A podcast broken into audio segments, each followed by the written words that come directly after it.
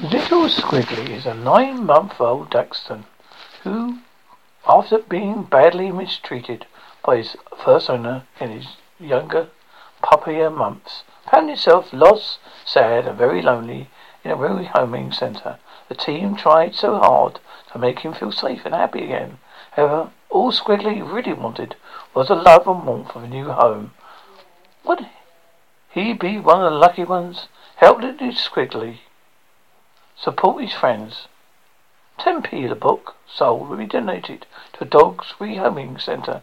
Watch out for more adventures of Little Squiggly coming soon.